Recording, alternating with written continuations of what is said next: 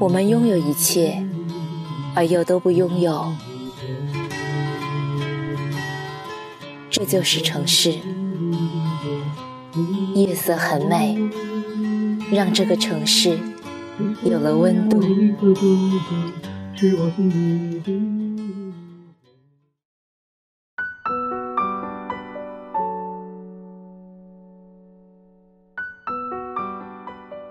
嗨，大家晚上好。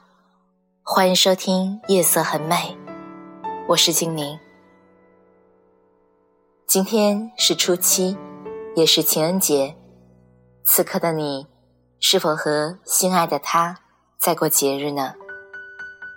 如果你是单身，也没有关系，因为今晚我会陪你。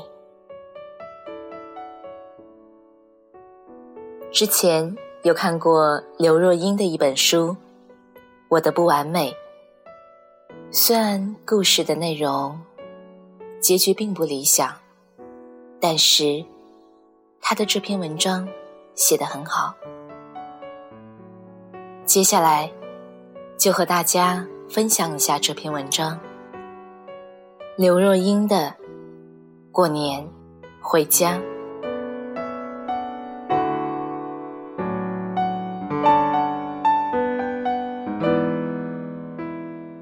志，好久没有给你写信了，我还是用笔写吧。小时候，我们天天见面，还天天写信、寄信。那段日子，实在是又天真又遥远。又要过年了，今年我就不跟你回老家了，我要结婚了。谢谢你在过去的日子，不管我们有没有在一起，你都坚持带我回老家过年。那曾经是我们在老家大树下的承诺。谢谢你一直坚守着，而我却要背信了。最后，祝你全家人健康、幸福、快乐。还有，听说你老婆怀孕了，帮我跟她问好，恭喜了，淑芳。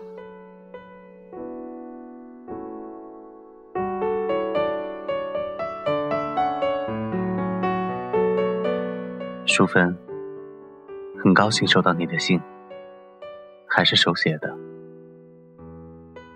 虽然有点惊讶，你突然的喜讯，不过。终于有人能真正让你依靠，这是好事。不知那个幸运的人是谁？很遗憾，没能成为给你幸福的人。确实，我也该面对爸爸，毕竟养了这么多年，是该让他知道，他儿子真正的生活如何。我早已不是邮差，也早已不开小西美汽车，早已有了自己的房子。放心吧，我会好好处理。希望你与你新的家人都幸福快乐。我老婆怀孕的事是谁告诉你的？哼，两个多月了。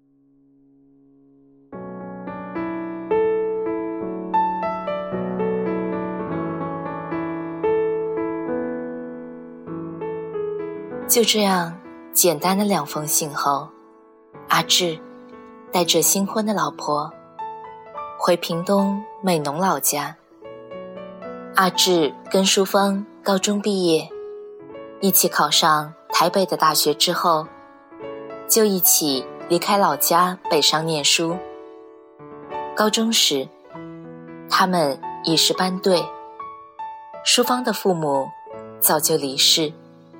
他在舅舅家住到初中毕业，就独自搬出来自力更生。后来，舅舅也走了，留下淑芳一人。美浓是一个很小的村镇，村头走到村尾，就一个钟头。阿志跟淑芳要离开村里的那一天，阿志的爸爸送他们去车站。些许白发的爸爸握着两人的手，只说了一句：“互相照顾，过年回家。”就这样，阿志跟淑芳大学毕业，在台北找到了工作，甚至后来分手了。两人每一年还是相约回老家。离家远行的游子都知道，回老家有一个任务。就是报平安，反正一年回家那么一趟，演个戏也不算太累。说得太详细，成了家人的负担。更何况，城市和人心的变化速度，怎么说得明白呢？阿志毕业那年，考上公职邮差，这对爸爸来说，是一份安稳的铁饭碗。后来几年。阿志即便辞去工作，转做贸易，甚至还去大陆交了几任不同的女朋友。一到过年，阿志还是请邮局的旧同事准备一些新年纪念邮票带回家，而爸爸也永远在火车进站前半个小时就精神抖擞地站在月台。等他们两个回家。分手的第一年，淑芳就提出不陪阿志回家的建议，但阿志说：“别吧，反正我没交其他女朋友，你过年也没其他地方好去，我们就还是回家演两天，让他们看一眼，安心。”一开始是无害的隐瞒。一年又一年的演，就成了下不了台的戏码。你说荒谬，确实荒谬。但人有时可以如此给自己制造困境。淑芳确实对阿芝的爸爸特别感恩。阿芝爸爸一直都会写信，和寄很多家乡的水果到台北给淑芳。阿芝爸爸眼睛一年比一年差，却年年坚持去车站接他们。回家路上，阿芝爸爸会拉着淑芳的手问：“阿志有没有欺负你啊？如果有，你要告诉我。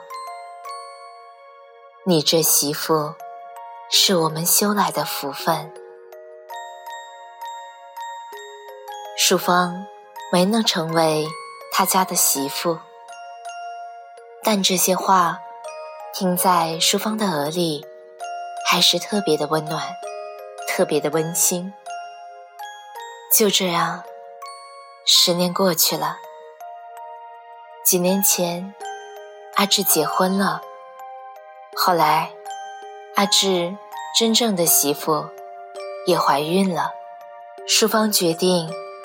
手写了一封信给阿志，于是阿志终于得带着自己的老婆回家过年。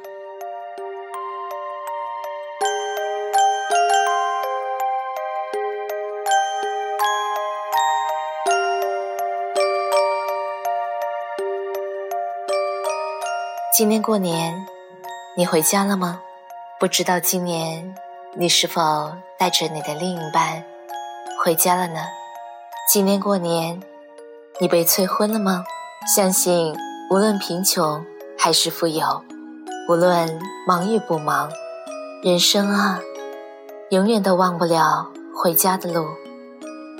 过年回家，家里有温馨，有佳肴，有责任。